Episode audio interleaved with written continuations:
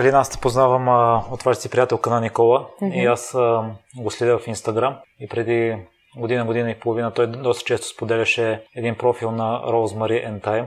Да. И първоначално имах съмнение, че ти си му приятелка, но в последствие това се потвърди. И нещата, които правеше там ми харесваха и започнах да следвам и твоя профил, но след няколко месеца този профил се преименува на Калина Аспарухова. Това е така, да. И смислих, че нещо имам, може би не са се получили нещата. И след разговора ни с Никола той потвърди. Mm-hmm. Докато се готвих за разговора, прегледах и фейсбук страницата ти, участията в телевизията. И идеята ти е много хубава, защото според мен България има нужда от различни неща и интересни. Mm-hmm. И ти всичко си правил по учебник, така да се каже. Но нещата не са се получили. Ами да, всъщност да кажа за хората, които може би не са запознати, Rosemary and Time е моя, моето бебе, моя проект, който а, Никола така ме потикна да, да започна още преди изобщо с него да станем двойка, защото някак си винаги съм обичала екзотичната храна. Като се върнах от всичките си пътувания и учене в чужбина в България, осъзнах колко много ми липсва разнообразието от а, чужди кухни в супермаркета. В ресторанти можеш да намериш някои неща. Нали? Има суши, има индийско, това, това. Обаче, ако искаш да си изготвиш нещата вкъщи, е много трудно да намериш всички продукти.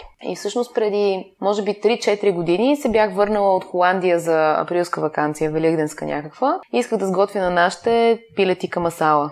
И обикалях навсякъде всички тогава магазини, в които смятах, че мога да намеря всички продукти. И реално най-важната съставка, тика масала, подправката, никъде не я намерих. И в един момент реших, че това е скандално и отидох в един индийски ресторант, който е близо до вкъщи, да попитам те откъде си взимат подправките, щом предлагат това ястие, значи от някъде си ги намират. И отидох в някакъв много куц момент, примерно два и половина, три след обяда, делничен ден, понеделник, празно заведение, но собственика беше там и беше много мил и любезен. Аз му разказах защо съм тук, той много се смя и ми каза, че те си взимат подправки от Англия или от Индия. И в България няма място, което да предлага такива подправки. И аз още тогава си спомням, имах си едно тефтерче, в което си записвах някакви бизнес идеи. И това си го записах и бях такава, аз някой ден ще ревизит на тази идея и ще видим дали няма нещо да се получи. И всъщност това беше още по време на бакалавъра ми, нали, след това една година работих, една година магистратура, може би три години след като тази идея ми хрумна, реално имах възможност да осъществя. И като си дойдох от Англия, започнах работа в една неправителствена организация, която беше много интересна. Просто аз много бързо свикнах с работата, започнах да я върша бързо и разполагах се страшно много свободно време през деня. И се чудех какво да правя, защото мен бездействието ме побърква. Не мога да седя да гледам клипчета в YouTube и да скровам във Facebook. И тогава всъщност реших, че ще започна лека по лека, докато си работя в офиса, да си градя моя проект. Започнах да пиша стати, направих сайт, започнах да си записвам някакви различни рецепти, след което да търся вносители на съответните продукти, които искам да предлагам. И реално концепцията се сведе до това, че магазина предлага комплекти с подправките и екзотичните продукти, които трудно се намират в а, обикновения супермаркет, като свежите продукти тип зеленчуци, месо, риба, масло и така нататък, си ги набавя човек, от който магазин прецени, защото има огромен избор, докато подправките, нудли, оризи и сосове, които са по-специфични за дадена кухня, ще са част от този комплект, както и книжка с рецепти, защото не всеки може да ги готви и знае как да ги готви тези неща. И смятах, че тази идея е супер, не е гениална. Blue Apron в щатите отдавна го правят, но те го правят малко по-различно, защото предлагат точно за една или две порции абсолютно всички неща, така че беше някакъв микс от различни идеи. И всичко бяхме направили като хората, сайт,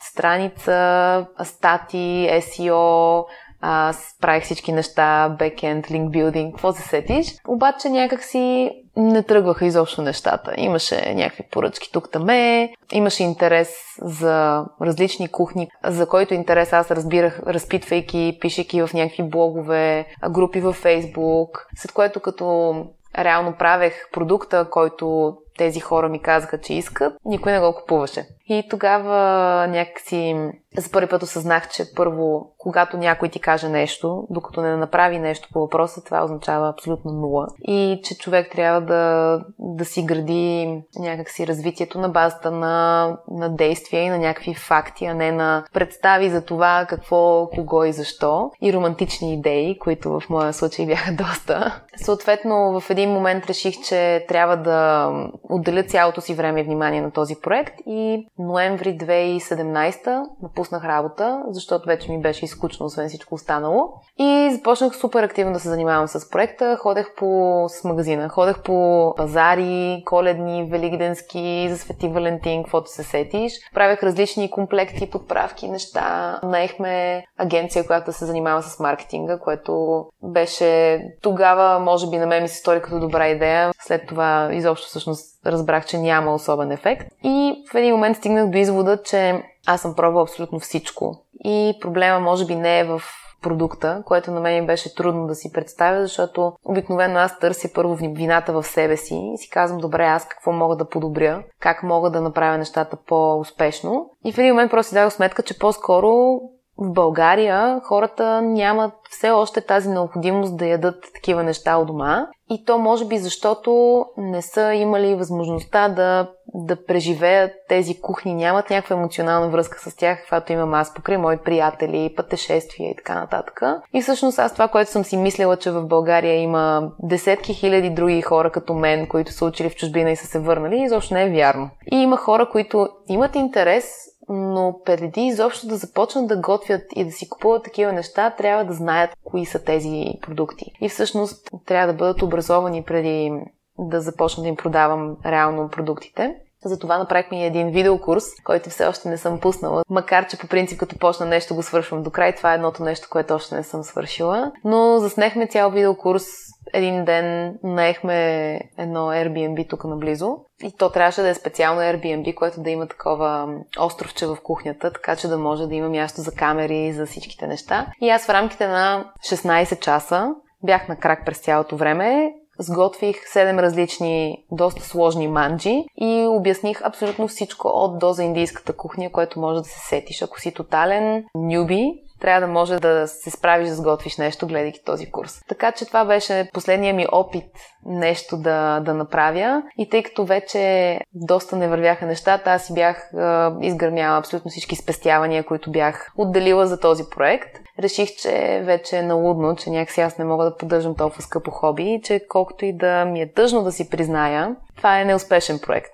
От гледна точка на на бизнес развитие и на финанси, защото в същото време беше изключително полезен опит за мен. Аз научих страшно много и една голяма част от нещата, които научих, сега прилагам в другата си работа. Така че съм много щастлива, че пробвах, че спрях да работя в офис, защото Моите родители винаги са ми казвали, нали, като си говориме какво ще правя за в бъдеще и бях по-малка, баща ми ми казваше, виж какво имаш общо взето три опции. Или ще си в някаква корпорация, или ще занимаваш с а, проекти, или непрекъснато ще си търсиш от едното на другото, не знаеки точно какво искаш. И аз някакси винаги си бях представила, че ще работя в офис, защото така се работи, нали така? Това е основния начин. Но благодарение на, на подкрепата на мои близки хора, на добрия пример на Никола, който също, също една година преди аз да направя моите сериозни решения,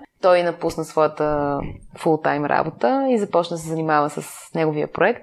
И никога не е било лесно, продължава да не е лесно, но някак си виждайки, че е възможно и имайки неговата подкрепа и тази на семейството ми, съм много доволна от посоката, която съм поела.